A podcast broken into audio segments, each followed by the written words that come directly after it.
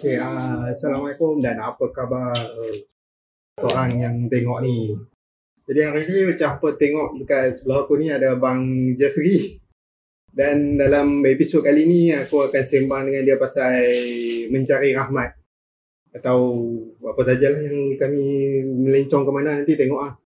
Jadi benda pertama yang kita kan kalau hampa nak support podcast ni jangan lupa subscribe. Lepas tu support support lagi dekat Coffee untuk lima orang pertama yang support aku kat Coffee aku akan bagi buku mencari rahmat di sebalik tabir jadi apa lagi ya? Uh, korang boleh tengok movie, korang boleh tengok mencari rahmat dekat movie ada promo link dekat bawah. Jadi ya yang tu sajalah. Jadi Bang Jeffrey kenalkan diri saya Jeffrey Mak Yusof uh, pengarah filem, penulis skrip dan sekarang ni yang akan keluar dekat Netflix 21 Julai ni.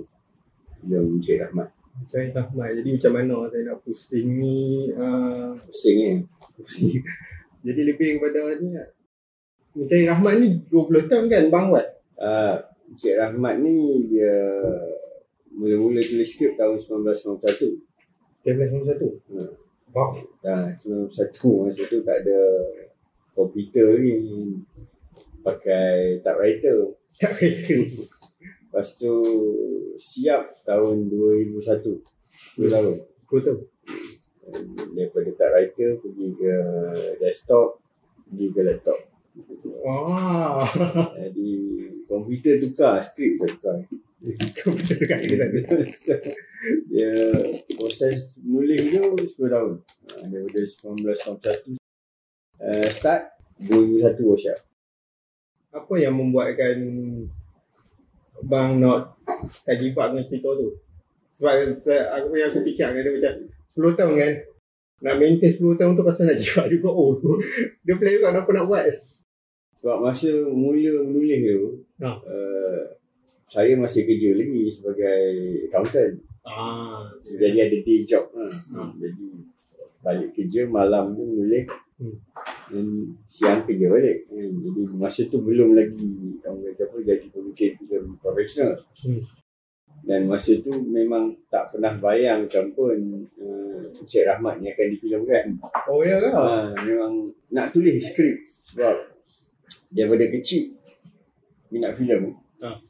jadi bila dapat satu bahan yang rasa macam nak dijadikan skrip tu saya sajalah bermain orang kata apa uh, nak praktis ataupun berangan nak tulis skrip Ha. tapi proses tu dimulakan uh, pada 19- eh, 1991 proses menulis skrip tu bermula uh, dengan tak ada pun orang kata apa angan-angan yang Encik Rahmat tu akan dijadikan filem sebab masa tu memang tak ada connection dengan film industri tak ada apa pun kita Ha. main shot sendiri kan Ha. sampai proses tu macam dalam dalam tempoh 10 tahun tu mula ada orang kan disebabkan oleh minat filem yang mendalam tu ada orang kenalkan dengan orang industri Ah. jadi ma- masa tu orang kata apa networking tu bermula lah orang dah kenal orang industri ha. dah, dah masa tu baru nampak bayang yang kemungkinan uh, Encik Rahmat ni boleh dijadikan filem tapi masih tak dapat bayangkan yang saya sendiri akan direct Oh, okey okey okey. director director ni orang kata orang kata apa orang kata apa dia ada writer dia ada DOP director ni kira paling Paling tinggi lah Ah. dan nak sampai kat situ tu macam Memang lah ah, susah memang, tak masuk akal kan Hmm. jadi tak ada Ah, tapi orang kata apa tu kata orang kata perjalanan Encik Rahmat ni agak unik sikit Hmm. ingat masa interview dekat Hikayat Ah, ya. Ah, kan bila Gareth cakap orang kata orang ni agak dia punya journey tu agak menarik sebab dia bermula daripada memang ah tulis aje lah kan. Ah, betul. dan akhirnya jadi sebuah filem Tak pernah imagine pun jadi filem.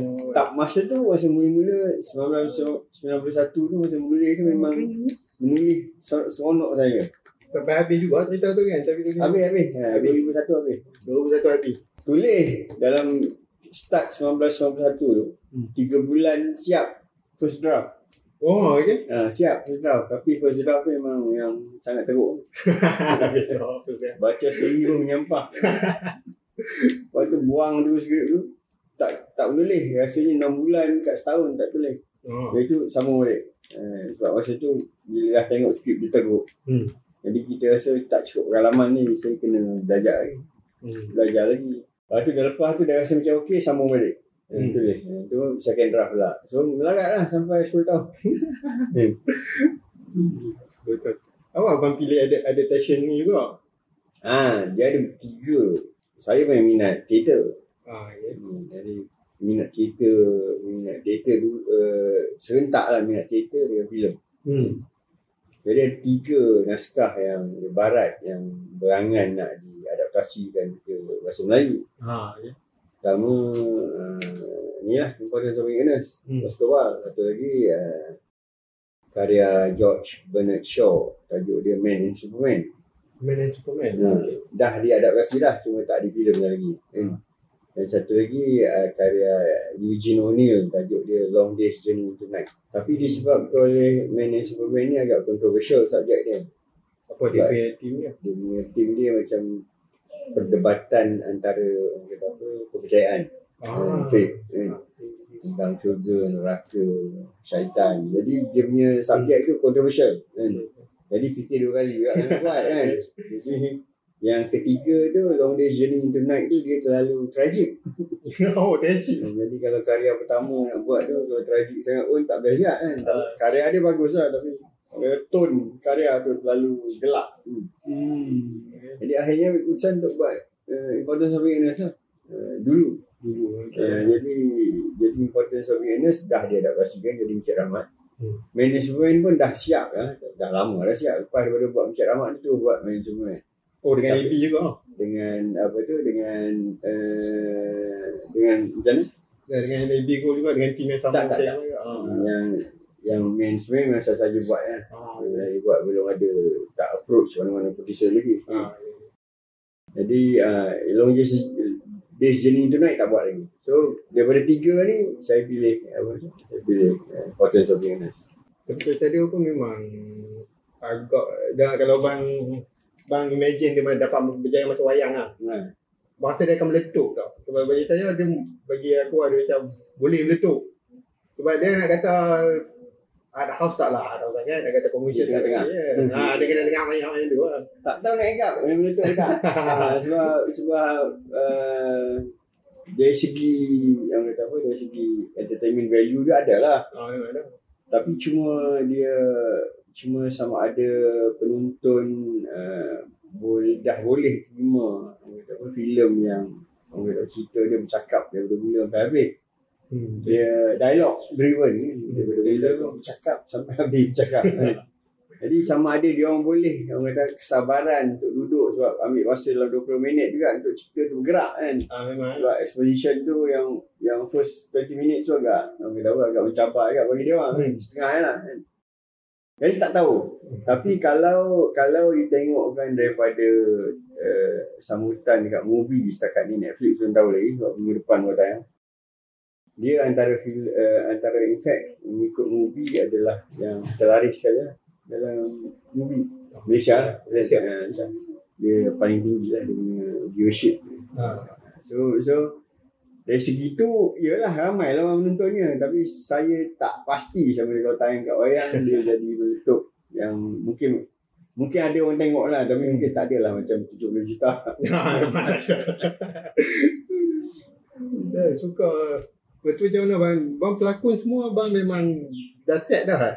Sebab macam Hikayat dulu pun Ada setengah bang Jumpa. Eh. ni kan Dia Pelakon yang Pertama sekali ya, Kita orang saya Cast adalah Namron dengan Nadia Nakilah Memang sebab dia Kan sebab dia background kereta ke macam mana? Pertama sekali dia orang background teater Kedua sekali Dia orang pernah berlakon Untuk saya lah. Ah, Sebagai couple Sebelum tu telemovie Kembara Nak Dara. Ah, ya. So adalah nampak chemistry antara Namron dengan Nadia tu. Walaupun Namron tu lebih tua daripada Nadia. Ah, Hmm. Agak jauh ya. Kan Tapi tapi nampaklah chemistry antara dua tu hmm. Jadi jadi uh, masa mula- mula-mula dah tahu Encik Rahmat akan dijadikan filem. Ana terus terfikir uh, Namron akan jadi Razak dan Nadia akan jadi uh, Rose Hmm. yang Amirul tu asalnya pelakon lain yang kita offer Ah. dekat sebenarnya Akasha Ah, okay. watak tu sebab uh, saya selalu bayangkan yang Azman tu handsome okay. sebab masa kita pentaskan Encik Rahmat di Actor Studio Hmm. tahun 2001 uh, watak Azman tu dilakon oleh Q Q Haidar Oh, wow. Okay, okay, okay. okay. jadi Q Haidar muda je tu baru awal 20-an uh, handsome lah kan Ha. jadi so bayangkan Azman ni kena handsome so kita nak uh, cast Akasha Hmm. dan Akasha dah setuju Baru? tapi masa tu dia tengah berlakon drama series Ah, drama series jadi jadual dia tiba-tiba ada extend ah, Ha, jadi dia beritahu dia tak dapat lepas tu. Jadi dia tak dapat tu then kita dah start fikir siapa lah kita nak cast, nak ganti. Hmm. Fikir apa, panjang nak fikir dia tu. Hmm. Siang malam, pagi petang. Jadi fikir-fikir lah sekali duk fikir. Sebab uh, Amirul pernah berlakon dengan saya Meluk Seraja Ali. Dia Ah, berlakon okay. jadi Sheikh kan. Ah. Dan watak Sheikh tu agak nakal macam. Jadi macam terus macam terfikir ah Amirul pun handsome juga bukan tak handsome Ah. nanti kalau dia tengok podcast nanti dia kecil hati pula kan dia handsome tinggal lagi dia dia dia unik. Dia ada kenakalan. Hmm. ha, dia boleh bawa Azman. Sebab Azman tu nakal. Ha, jadi kenakalan tu orang kata naturally ada pada Amirul. Ah, jadi terus cakap dekat producer Mak Noh Mak Noh Kasim dia producer kan. Cakap dia yang aku nak cast Amirul. Dia pun kata okey tak ada problem. So call Amirul. Cakap dia dia nak dia nak. Hmm. dia kira Amirul jadi Azman Okay, ya. dan Nani kebetulan masa jumpa Nadia untuk borak pasal watak ni dekat bangsa Nani ikut sekali Ah, yang tu. yang Eh, eh, jadi saya tengok Nani, Nani walaupun usia dia tidaklah muda. Itu kenyataan bukan sama tokok tambah memang tidaklah muda. Hmm. Tapi wajah dia, fizikal dia masih lagi boleh nampak macam gadis berusia 19 tahun. Ah, Hmm. Jadi dan saya pun Nani pernah berlakon untuk saya cerita Melayu Besar Raja Wali kan. ah, dia tengok. Dia jadi budak sekolah. Uh, umur 17 kan. Hmm. Walaupun masa tu umur dia dah 28 je kan. Ha, ya kan. Jadi uh, saya tanya nak jadi Ratna tak kan. Dia kata okey dia nak. Okey dan kita cast Nani dan Amirul lah. Dua tu. Yang lain tu macam Fauzan Nawi memang saya nak Fauzan Nawi jadi uh, Wacik Nomah. Ah. Dan Azman Hassan memang nak dia jadi Yang Mukhtar dan Eric memang saya nak dia jadi Reza sebab Eric pernah berlakon jadi Malik kan dalam Melayu Besar Raja Wali. Ah, Tapi uh, uh, satu watak yang agak uh, mencabar yang kita nak cast adalah Datin Aziza. Dia kena tidak. Ah. Uh, mak uh, mak kepada Rose kan. Hmm. Jadi asalnya kita arah, kita offer seorang pelakon lagi, Marisa Yasmin. Marisa Yasmin pernah berlakon dalam satu skrip saya, tu ikhlas kan. Hmm. Jadi offer dia dan dia dah datang dua hari dah rehearsal. Okay. Tapi pun dia sama kes macam Mak Kasha kan, dia berlakon satu drama siri. Hmm. Dan dia jadual dia extend, so dia tak dapat. Ah, Jadi pun akhirnya timbul juga apa persoalan siapa yang kita nak cast jadi Datin Liza. Hmm. Sehingga producer saya cakap hmm, tak nak try arwah Adi Bahno. Hmm. So, oi, kenapa dah terfikir Adi Bahno kan? Perfect? Ah, So, okay, man, setuju. So, dia hantar skrip tu kepada dia orang call Adibah. Hmm. Uh, then Adibah kata dia nak tengok skrip dulu. ah, Uh, so, dia email je skrip dekat Adibah. Dan malam tu, Hmm.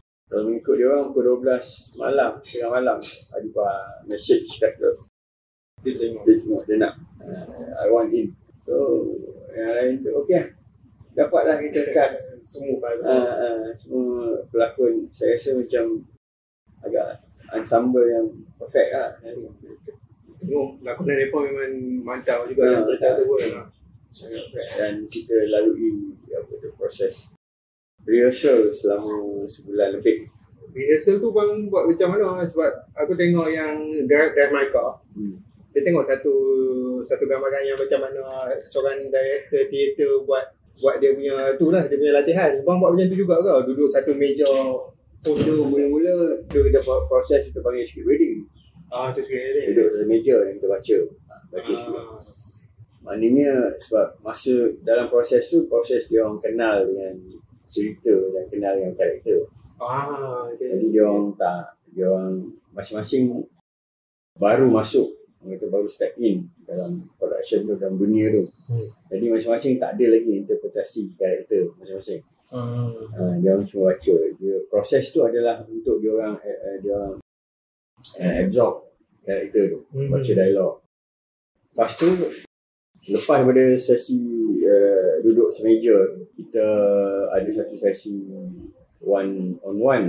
Maknanya saya duduk dengan pelakon, setiap pelakon. Uh, uh, uh, Macam interview orang je. Ah. Uh, saya kita bual pasal karakter. Oh. Jadi kalau baca dalam buku uh, di sebalik apa tu uh, Encik Rahmat di sebalik lensa kan. Hmm.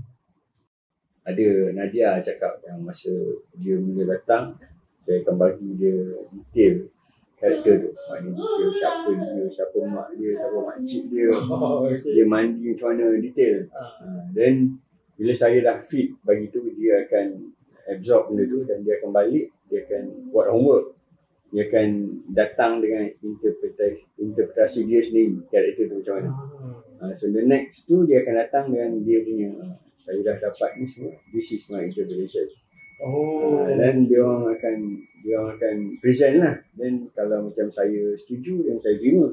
Kalau tidak mungkin kita akan tweak sikit. Hmm. Ah. Uh, jadi, jadi proses dia macam tu. Dalam sebulan lebih tu then baru kita duduk dan start rehearse scene. Maknanya kita rehearse tu kita panggil block block rehearsal. Maknanya hari ni kita rehearse scene ni. Okay. hari ni kita rehearse scene Ah, ni satu satu kita block rehearsal tu. Kita tak sekaligus satu kita tak Hmm. maknanya hari ni kita concentrate kat scene dua saja eh. Nama dengan Amirul saja dua orang Dia tahu. Ah, okay, okay. So, then kita figure out lah blocking macam mana Masa bercakap dia nak pergi toilet ke apa So kita akan So semua ni kita block masa rehearsal hmm. Ah. Sehingga dia orang dah dapat semua karakter dia sebulan lebih tu Dan baru kita bergerak ke set Di set tu kita ada rehearsal sekali lagi Tapi ni untuk di set pula lah Untuk technical, tempo, lighting semua Ah. So dia so dua proses rehearsal Script reading, rehearsal dan on set rehearsal Patut semua nampak watak-watak dia nampak macam dah kenal lama yang tu. Ah, selesa. Selesa ya. Dia selesa dengan karakter tu Hmm. Dia masalah utama adalah masalah Namron dengan Amirul lah. Bukan masalah dia orang. Sebab dia orang pelakon yang hebat lah. Dua-dua tu. Kan. Tapi masalah kerana dia orang tidak pernah di cast sebagai orang kaya. Tak ingat balik. Namron tak pernah berlakon jadi orang kaya. Tapi kot ha, dekat dalam kereta tu yang tu pun bukan kaya manager hotel je. Ha. Ha. So dia tak pernah di cast jadi orang kaya. Okey okey okey. Ha, jadi untuk dapat Ambil dapat sebab orang kaya ni dia lain sikit dia punya membawakan banyak dia sebab bila kita kaya dan kita tak perlu risau pasal wang sampai bila-bila Ha. cara kita bercakap lain cara kita bergerak lain jadi tak sama dengan orang yang sentiasa mikir macam mana nak bayar duit esok Ah. bayar bil apa itu lain dia punya so benda-benda tu yang kita dapatkan juga masa rehearsal Ah. Yang lain tu semua okey juga. yang lain tu adalah struggle Hmm. uh, yang paling struggle adalah bahasa Ya. bahasa sikit. kita cakap dengan bahasa uh, Melayu betul Ya betul ya. jadi ada antara ni macam uh, Nani agak agak struggle lah sebab dia dia pelakon yang bagus tapi penggunaan bahasa Melayu baku tu kan Ah. agak agak Nak bagi tak rasa ganjil, masa Ganjil, guna. ah.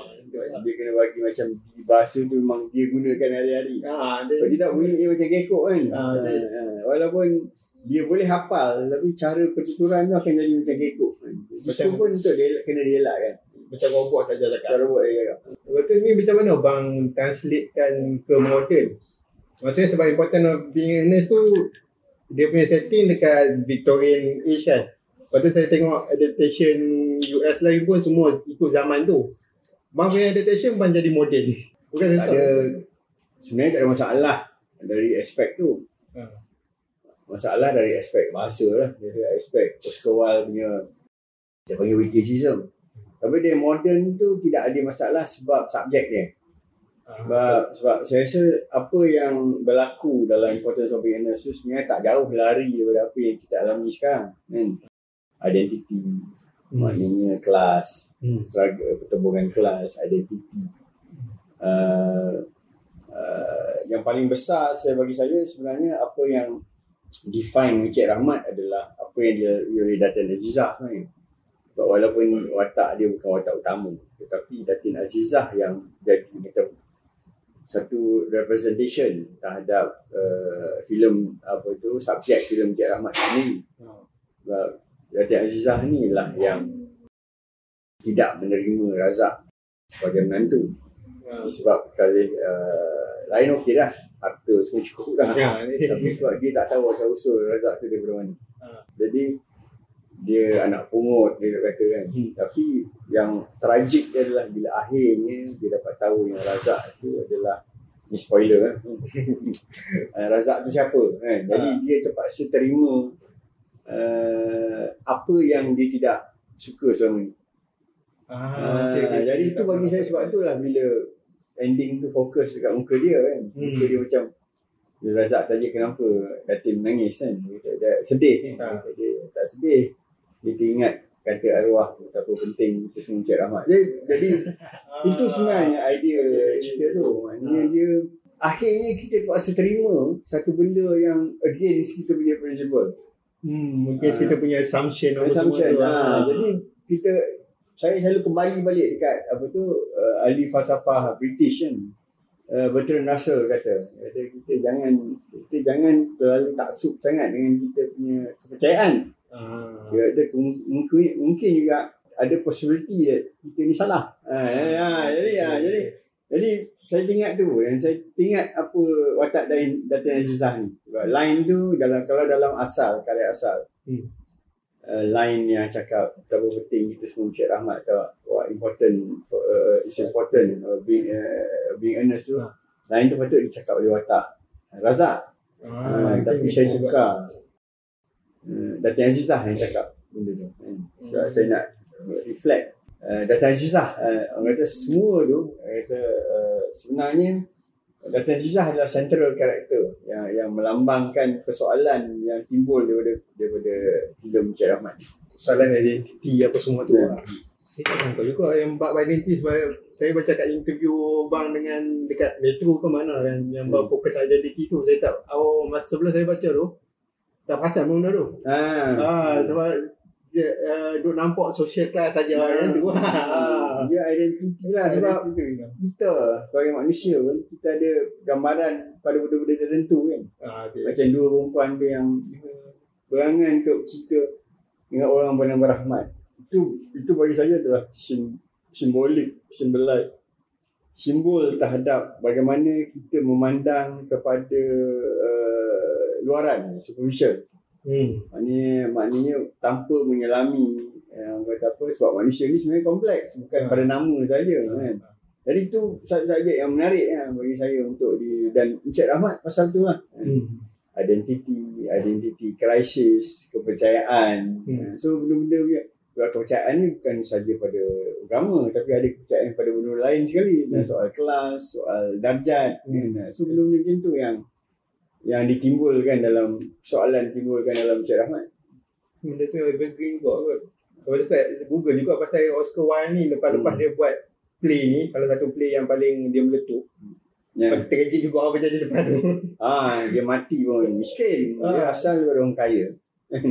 dia golongan uh, bangsawan juga. Hmm. Uh, tapi dia mati seorang lah, mati sakit meningitis seorang-seorang dekat Paris. Ha, dia kena tangkap sebab dia sexually Ah, sexually. ah, ah. jadi jadi agak Oscar Wilde ni agak tragik.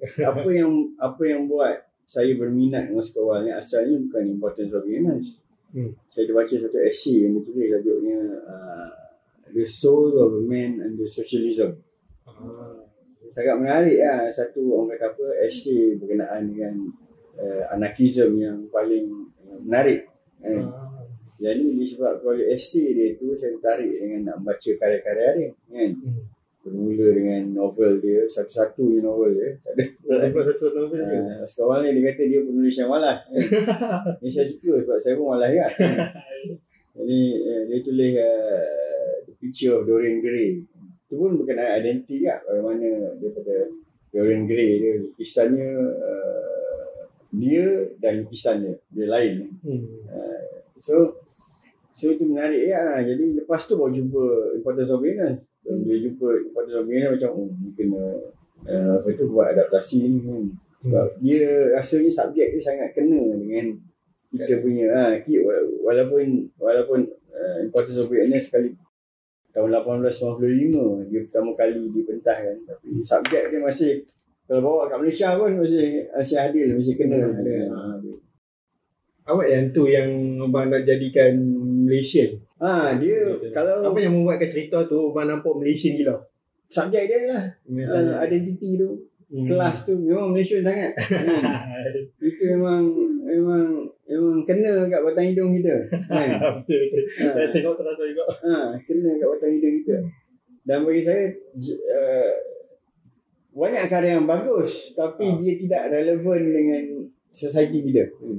Ah. dan bagi bagi saya uh, importance of awareness ni relevan kat society kita memang dia betul-betul tinggal kepala kita lah ha. Ha. ha. inilah dia kan society kita Dan saya tengok cerita macam ni pun Tengok baik-baik sapu lah Dia tengok yang tu juga Baik-baik sapu Being honest ni Best sebab Masa aku tengok tu Dia dia memang rasa drama Melayu gila sebenarnya. Walaupun Walaupun ada baca dekat Google Dia kata Oh dia taklah drama Melayu. Bagi Tak tahu Nama memang nama drama Melayu lah. Kan dia dia satu masalah saya rasa bila kita tonton bila kita dah familiar dengan satu uh, karya Ah. kita tend to banding dengan karya tu. Ah, jadi tu saya rasa itu uh, kesilapan banyak orang. Uh, jadi sebab kadang-kadang saya ingat SM Zaki Hmm. uh, dia tengok Encik Rahmat di uh, Bangi dan dia ada post pasal Encik Rahmat kat dia punya Facebook. Ah. Dia kata bila tonton Encik Rahmat lupakan Oscar Wilde. Lupakan importance of awareness. Sebab bagi Ah. dia ini adalah pengkaryaan Jeffrey. Okay. Ha, sebab dia sebab orang tak faham pak eh, satu benda yang orang tak faham adalah bila dalam part adaptasi. Jadi dia orang sentiasa dia orang sentiasa uh, compare dengan the original work. Hmm, ya. Ha, jadi bagi saya uh, tidak sebab kalau kita tengok sejarah sekalipun Godfather dengan adaptasi daripada novel Maria Puzo. Ah, Bagi saya personally eh, novel Maria Puzo tu adalah novel yang teruk. Oh, ya. Ah, dia ada ada pub Ah, ya. Tapi bila ditukar menjadi filem oleh Francis Ford Coppola, dia tu satu karya yang agung kan. Jadi Ya. perbezaan maknanya karya filem lebih baik daripada novel. Ah, Sama okay. juga dengan Gone with the Wind, kan? Margaret Mitchell. Novel yang tidaklah bagus sangat. Tapi Hmm. bila tukarkan kepada filem, jadi filem yang agung. kan. Jadi, Ah, dan banyak juga kes yang novel lebih baik daripada filem. Ha, jadi dan jadi bagi saya uh, sama juga bila kita buat uh, dalam kes Mak Kilau baru ni so orang kata sejarah tak tepat kan. Nah. Sama juga sebenarnya dengan adaptasi. Jadi masalah bila orang yang uh, orang yang tak suit dengan Ernest akan buat perbandingan dari segi teks. Uh, dia tak dia tak dia tak dia tak bandingkan dari segi roh Ernest tu dibawa ke dalam konteks uh, society masyarakat dalam Malaysia ni. Jadi ada yang ada yang dapat lah dan ada yang tak dapat. Tapi itu tak ada masalah sebab masing-masing ada pendapat masing-masing. Hmm. Uh, jadi yang semua saya nak cakapkan adalah sebaiknya maknanya kita cuba tinggalkan buat sementara. Memang dia ada dia dapat kata apa inspirasi daripada karya Oscar Wilde. Tapi buat masa ni mungkin boleh tinggalkan sebab bagi saya uh, Encik Ahmad boleh berdiri dengan sendirinya. Uh, uh, tapi itu tidak uh, tidak bermakna yang kita tak hormat pada Oscar Wilde. hmm. Saya Oscar Wilde memang kata apa langit dengan bumi lah kalau dibandingkan dengan saya kan. Tapi Ya. tapi uh, persoalannya adalah uh, tidak semestinya orang kata apa kita macam berhutang atau berhutang terhadap karya asal uh, teks Hmm. asal. boleh je ubah ke perception kita daripada Hmm. ni. Tapi nak ubah jadi perception kita pun kena still maintain the same team. Kalau tidak, lari jauh sangat. Dia jauh macam- sangat. Jadi tak ada point kita nak Ah. ha, kita nak kita adaptasi karya asal tu sebab kita dapat sesuatu dari karya tu. Maknanya kalau kita tinggalkan terus maknanya tak ada point lah. Tak Baik kita buat karya baru je. Ha, ada macam kat wiki juga yang bang apa lima lima bulan sebelum start ada orang tarik dana macam. Macam tu juga. Ya, ada lah cerita dia tu kan. Cerita kelakar lah kan. Walaupun masa masa tu cemas lah bagi producer. Memang kita dah rehearsal dah siap-siap dah semua. Hmm. Eh, tiba orang kata apa funder asal tarik diri. Bajet tak, dia tak tahu lah sebab apa kan. Ha. Hmm. Dia tarik diri lah kan. So, agak panik je lah. Hmm. Tapi saya tak tahu masa tu. Oh ya, abang apa? Dia orang yang settlekan problem tu. Dia Ah. orang, dia orang sebab dia orang percaya, mungkin dia orang percaya pada karya ni. Dia orang cari duit dia. Dan akhirnya dapat lah. Dan kita karya apa tu, projek ni diteruskan. Hmm. Okay. Itu apa beza apa beza paling utama abang punya mencari rahmat dengan important of being honest? Beza Beza paling utama. uh, kalau story atau plot yang banyak social media punya kritik dia panggil guna plot-plot. plot tu agak sama. okay. Uh, plot sama. Tapi pertama sekali obviously uh, lokasi lah Malaysia, Hmm. England dan masa. Uh, in fact sebenarnya Encik Rahmat tak pernah kata apa uh, tak pernah bagi pun masa tu bila kan. Hmm. Dan tak- satu lagi adalah kata elemen surrealism, elemen absurd dalam Encik Rahmat. Ah. Contohnya macam watak Eric yang watak dia sebenarnya tak wujud pun. Ya, yang Ah, nampak itu pun confuse juga kadang-kadang kita tengok. yang nampak hanya Rahmat Ra-. Am- Azman dengan Razak je. Ah, Ha, Dua orang yang nampak, orang lain tak nampak pun. Hmm. Ha, tu elemen absurd yang wujud dalam tu lah. Dan yang watak yang Azman boleh terbang. Ah, kan? Yang Razak boleh berlari laju macam flash. Dan banyaklah elemen-elemen animation semua. So bezanya tu penyampaian dia terhadap the absurdity uh, karya tu kalau bandingkan dengan uh, bandingkan dengan apa tu uh, importance of awareness yang realism lah yang yang uh, yang tak ada tak ada benda pelik dekat situ kan. Important being lagi real lah. Lagi Lagi real lah.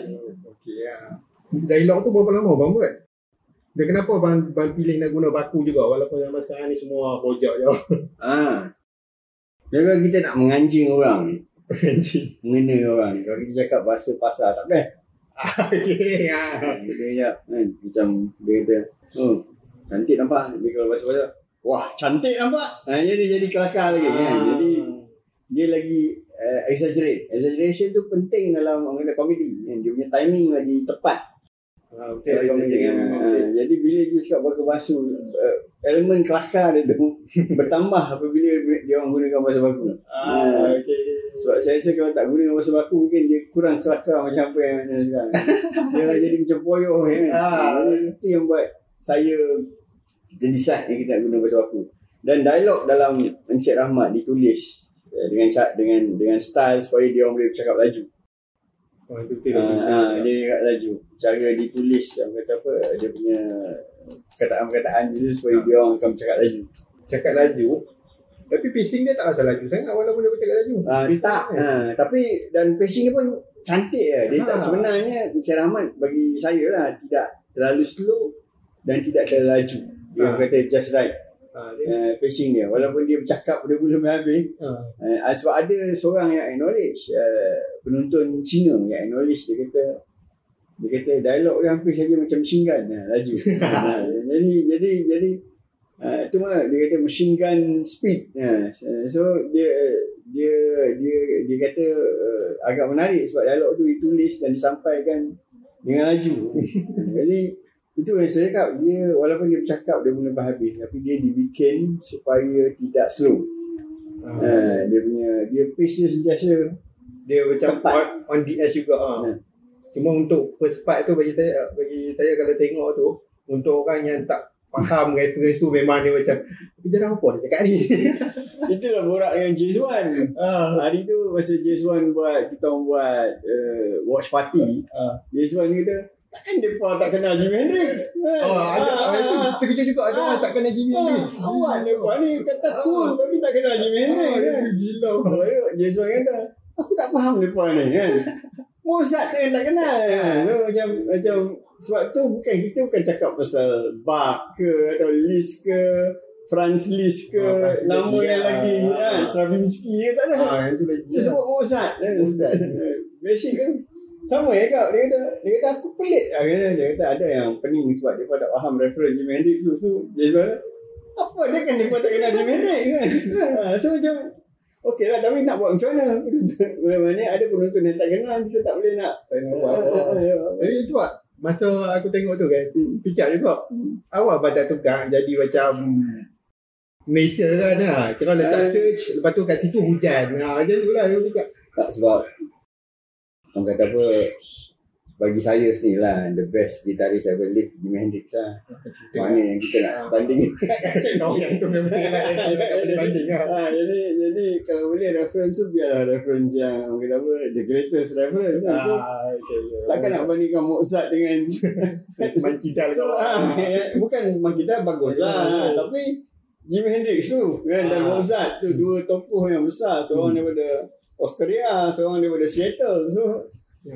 yang paling tepat rasanya Jimi Hendrix dengan Mozart kan Ah. ah. itu buat perbandingan tu kan Gila juga. hmm.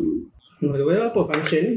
Yang watak yang yang Razak saja boleh tengok tu apa nama? Reza Ha, Reza, apa function dia sebenarnya?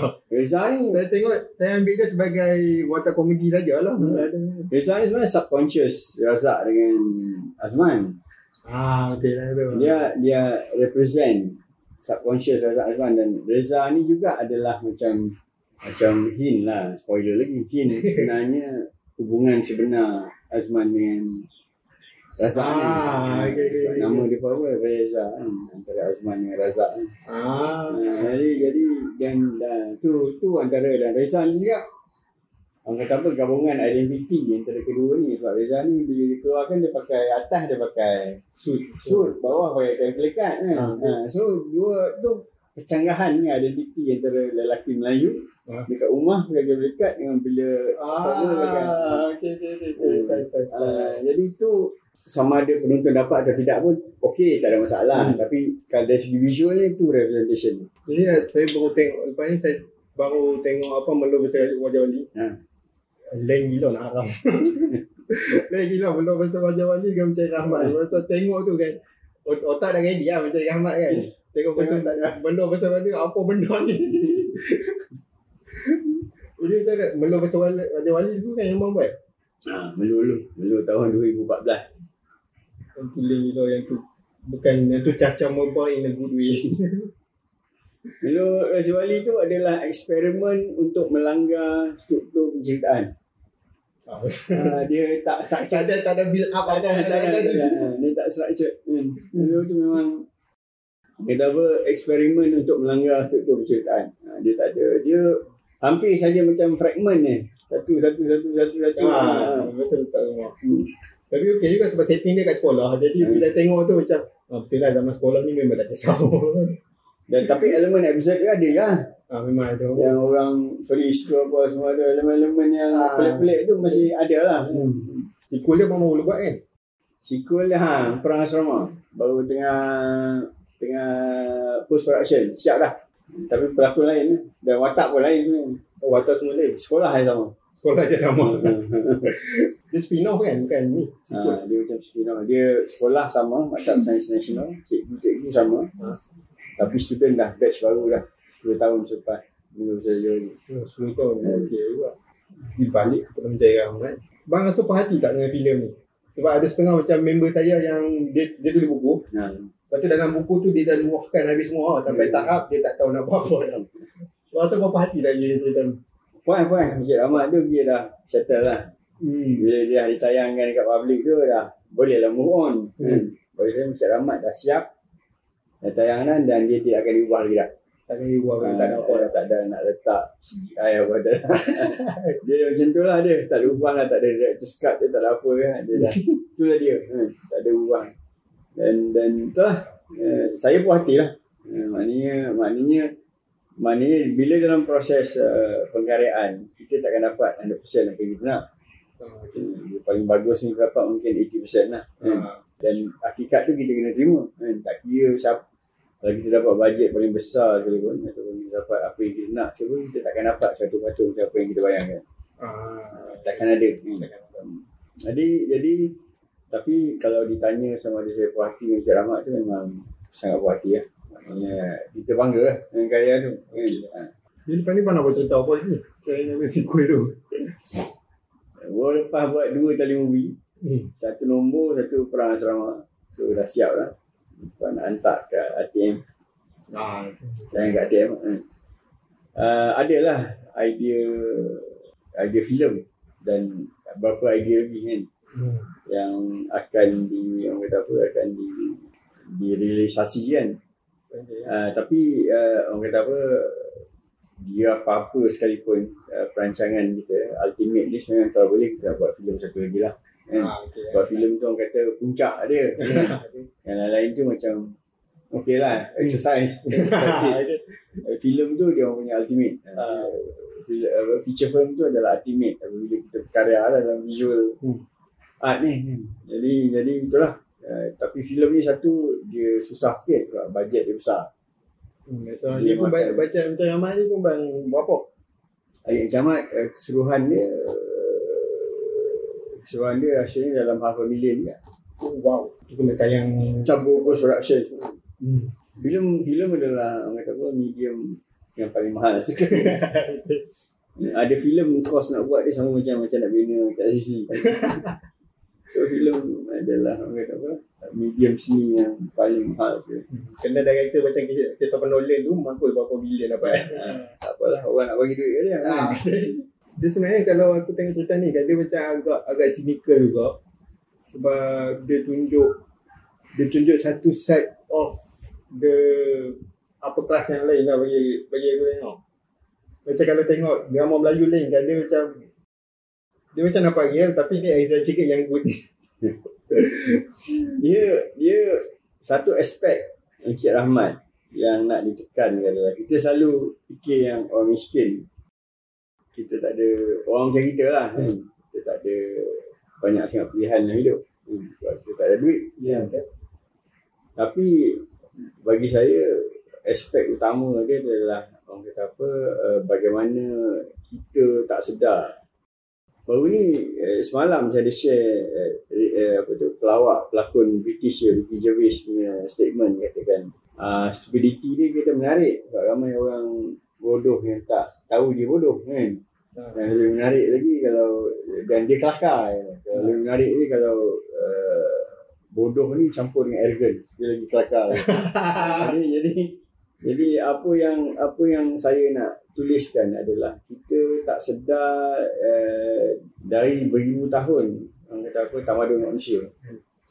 Uh, secara perlahan kita membina uh, penjara kita sendiri Maknanya kita create rules, kita create tradition, kita create macam-macam kepercayaan yang akhirnya memenjarakan diri kita sendiri. Maknanya tak ada uh, apa yang dalam hati kita dan apa yang di luar yang kita pamerkan adalah dua perkara yang berbeza. Kita ada thoughts, macam-macam thoughts kita. Tapi untuk merealisasikan thoughts tu, kita mengambil kira persepsi masyarakat terhadap kita. Ah, okey okey Ha, okey. jadi, ya, jadi jadi kita cuma boleh bermain dalam fikiran kita. Ha. Jadi Encik Rahmat adalah tu. Rahmat adalah razak yang suka berboya-boya tapi dia tak dapat buat. Walaupun Hmm. dia kaya, dia banyak duit, dia tak dapat buat sebab masyarakat.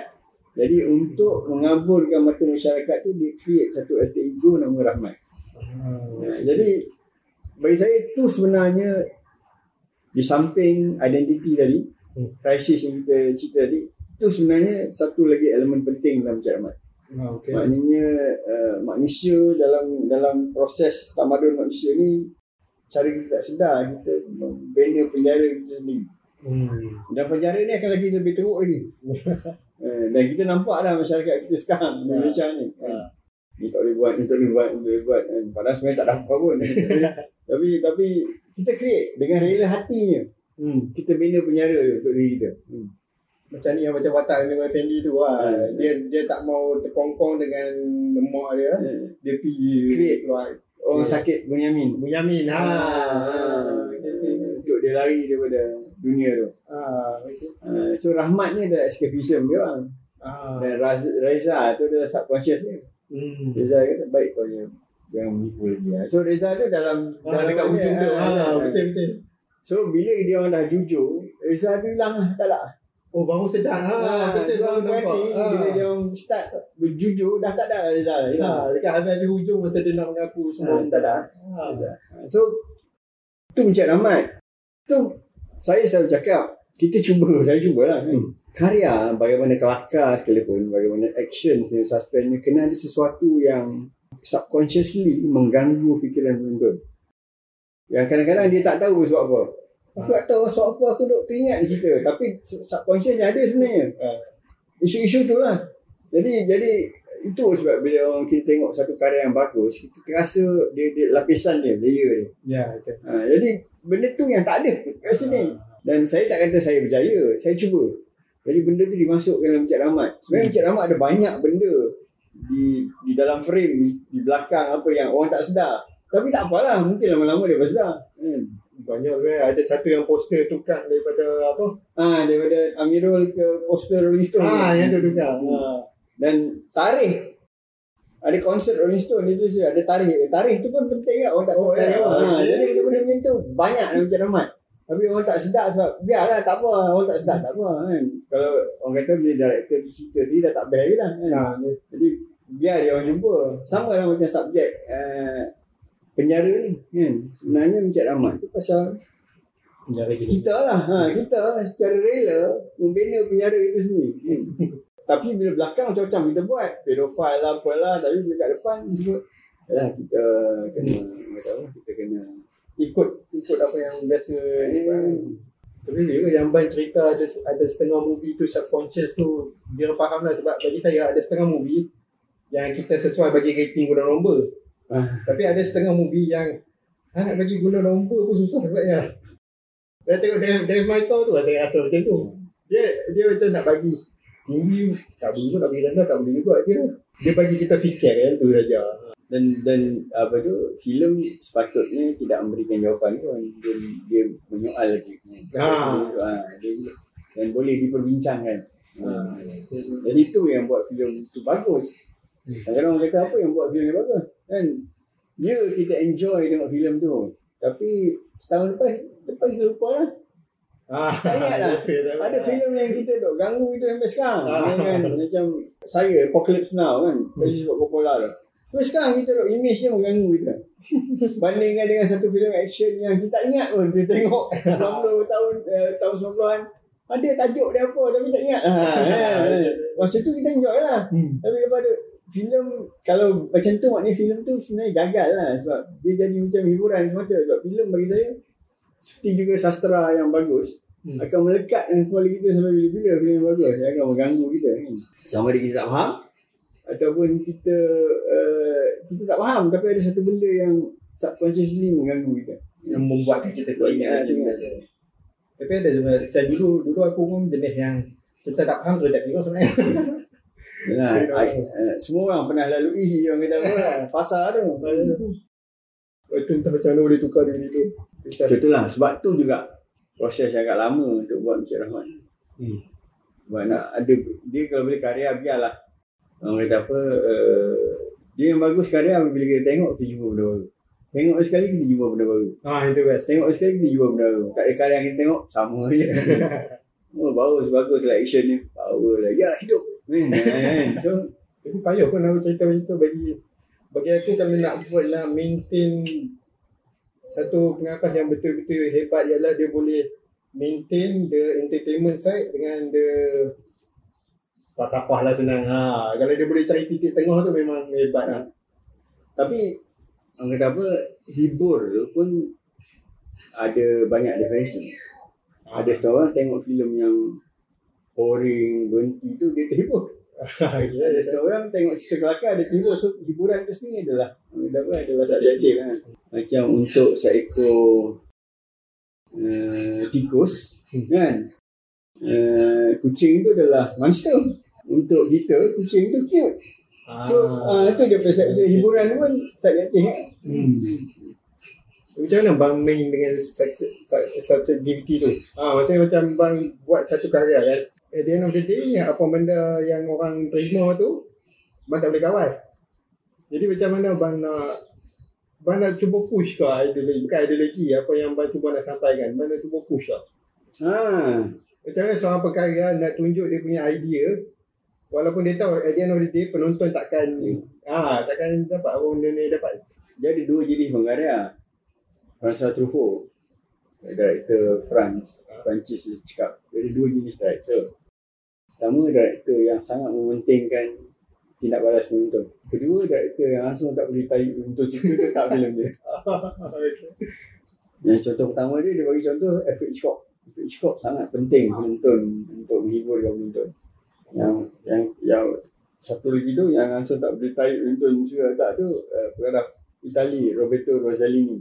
Ada lah pengarah lain tapi contoh kan. Jadi dua ni adalah extreme example of ni untuk menghibur kan ni untuk menghantar kau lah suka ke tak kan. Ah, Jadi saya rasa saya tergolong di tengah-tengah.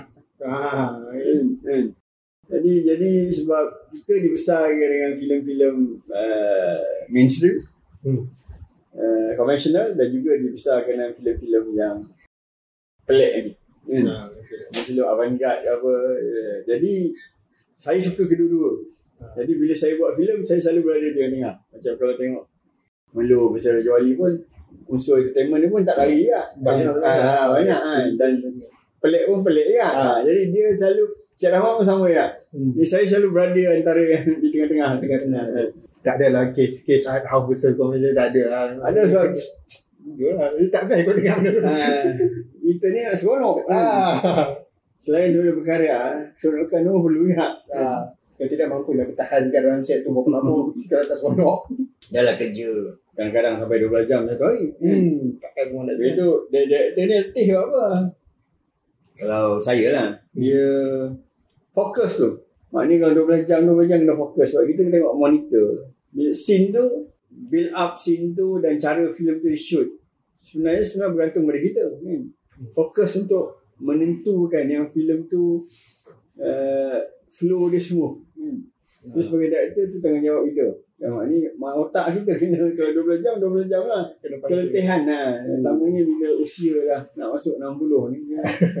Nak tengok skrip tu nak tengok dia translate betul ke tak dari visual lah. Acting, framing. Hmm. Dia pun membuatkan bang tak give up dengan penulisan. Maksudnya bang dah ada day job dah kan. Kenapa bang tidak menulis walaupun dah ada day job, dah bergaji semua. Ah. Manusia ni ada impian ni. Hmm. Dia Ada ultimate dream. Ah. Daripada kecil ultimate dream nak buat filem. Memang Tapi tak dapat. Kalau masuk MSM dia suruh ambil sains. tak satu. kan. Suruh belajar apa tu, tanian. Hmm. Jadi tapi di, orang kata jauh di sudut hati masih kalau aku boleh buat filem kan best. Ah. Buat buat filem ni lah satu-satu kerja yang kalau dah habis shoot balik rumah duduk tak sabar nak tunggu hari esok. Jarang orang macam tu. Ah, oh tak sabar nak kerja. Tak ada. tak ada. Kalau besok kerja aduh macam sial lah besok kerja. Eh, kalau tak kerja kan best. Tapi filem sesatunya bidang yang buh tak sabar nak esok ni. kan? Nak shoot next scene. Ha, Ah. jadi tu tu dah orang kata apa buat benda yang kita suka. Ha, buat benda yang to do the things that we love. Hmm. Sebab tu lah yang masih sampai sekarang masih tak orang kata apa masih tak orang kata, bertahan ni tak putus asa cerita cerita apa yang paling baru yang bang tweet hari tu Pepek Sapu kan yang paling bang minat Ha, ha, ha. 2 tahun ni. Yalah, tak banyak eksperimental dalam penceritaan pun dalam filem tempatan. Masing-masing nak play safe. Eh. Ah. Tapi Bebe Sabu menarik sebab dia berani. Ha, saya suka pada keberanian bila bercerita. Ha, Hmm. Tak kira jadi, yang jadi dia bagus atau tak tu bukan kira. Hmm. Tapi keberanian tu. Kan? Keberanian tapi kena diselitkan dengan ilmu juga lah. Ha, Tidak kalau berani je tak idea lah. Dia sebelum ni pun malah yang cerita apa saja. Dia campur. Maknanya pengarah-pengarah yang saya minat pun bercampur je. Tapi uh, macam pengarah yang paling saya minat adalah Billy Wilder lah. Ha. Billy Wilder. Billy Wilder ni dia menarik sebab dia pun sama ya. Dia kat tengah. Ah, dia art, dia mainstream komersial Hmm. tapi dia kat tengah. Dan dia adalah seorang penulis skrip juga. Dia Ah. asal seorang penulis skrip. Jadi saya lebih dekat dengan dia, style dia. Hmm. Ah, okay. Jadi jadi Billy Wilder yang saya suka Fellini. Hmm. Federico Fellini pengarah dari Itali tu. Uh, tu segala elemen absurd dalam filem saya daripada Fellini dapat daripada Fellini. Dan then saya juga pengarah daripada Poland tu Christoph uh, Christoph yang buat Double Life of Veronique tu, yang buat Decalogue, yang buat uh, Blue apa tu Color Strategy. Nah, jadi Kieslowski pun sama juga. Saya saya uh, banyak dia pengaruh elemen-elemen yang pelik contohnya dalam filem saya pernah buat telemovie tajuk dia uh, validasi untuk DVD ke ramai orang marah apa pelik sangat ni kan. Ni orang tak faham kan. Ah, Tu saya dapat benda Kieslowski lah. ah, Tapi kebetulan tu salah satu yang telemovie yang direview oleh Asian Movie Pulse. Hmm. ah, Hmm, telemovie Malaysia lah. Saya tu satu kan Asian Movie Pulse review. Jadi uh, so saya dah pengaruh dipengaruhi oleh pengaruh ada pengarah Hollywood um, saya suka macam Spielberg. Saya suka Spielberg. Hmm. Bagi saya bagi saya storytelling skill dia sangat tinggi. Hmm. ah. Dia buat antara filem favourite saya Jaws. Ah, uh, apa tu uh, Close Encounters of the Third Kind. Tu Ah. filem Spielberg yang bagi saya tahap dia tinggi. Eh. Dan tu Spielberg. Spielberg cuba nak tak nak jadi Spielberg tu dia saya tak ada masalah sikit. hmm. Uh, saya orang, orang suka Schindler's List, orang suka tapi saya tak suka sebab saya rasa tu Spielberg cuba nak jadi bukan Spielberg. Ah, Saya suka bila Spielberg jadi Spielberg. Uh, George saya Spielberg. katakan E.T. Raiders of the Lost Ark tu Spielberg bagi saya. Ah. Dan dia buat dengan baik sekali. Dia bukan setakat filem komersial. Tapi filem yang mutu tinggi. Uh, well done, script, well made, very well structured. Itu Spielberg. Hmm. Hmm. Dan bila dia baguslah Schindler's List tapi saya tak suka sebab dia Spielberg yang Nak cuba jual ni. nak, nak cuba tak nak jadi Spielberg. Ah, Nak filem yang eh. ha, jadi adalah tu director banyaklah director yang saya suka. Uh, Coppola saya suka lah. tapi tapi tiga ni memang mempengaruhi saya lah.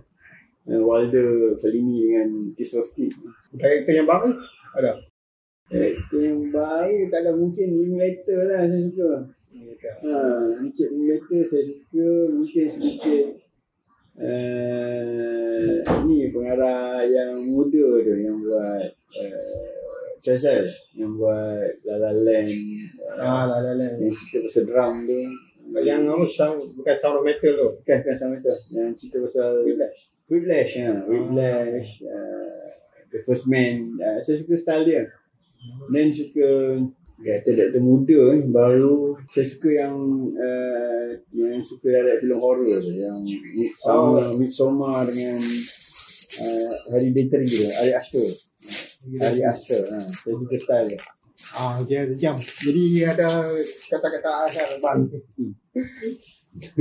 tak, Arabnya berubah lah. Dia dia dia orang kata apa bukan kita ni bukan berharap sebagai uh, berharap industri film apa tu? Uh, filem saja berubah. Kita berharap sebagai ada usaha untuk juga uh, membangunkan pemikiran penonton juga Hmm. kan sebab orang kata apa filem yang baik tu juga memerlukan penonton yang baik hmm. Ah, Ini kita buat filem yang ada orang bukan saya lah ada orang buat filem bagus tapi tidak tentu pun agak malam kan ah, sebab saya rasa saya rasa uh, sebab saya selalu cakap um, pada tahun 70-an filem box office nombor satu dunia adalah Godfather Hmm. Radio Cerita karya Fellini pernah jadi filem box office nombor satu ataupun filem Claude Berry apa tu uh, John D. Flores nah filem dia pada filem ni bukan filem action pun cakap pun bagi Ya. tapi boleh jadi box office Hmm. jadi kita bayangkan macam mana penonton maknanya penonton ni dah Tak boleh terima. menerima Hmm. secara kolektif ramai Ha. bukan satu dua orang ni yang masuk bangun tu Ha. Kita nak supaya industri dia pergi ke arah tu kan? Hmm. jadi okey lah orang masih tengok eh, filem macam Makilau okey tak ada masalah kan? tapi juga orang menonton filem-filem macam tu kan? Ha. jadi nak nak orang kata itu orang kata balance industri itulah harapannya Okey. Jadi um, yang tu saja. Uh, sekian terima kasih untuk korang yang mendengar dan menonton. Um, ya, jangan lupa subscribe, like dan share. Jadi, minta maaf ada ada apa-apa kesalahan. Uh, ya, itu saja. okey terima kasih Uh, ya.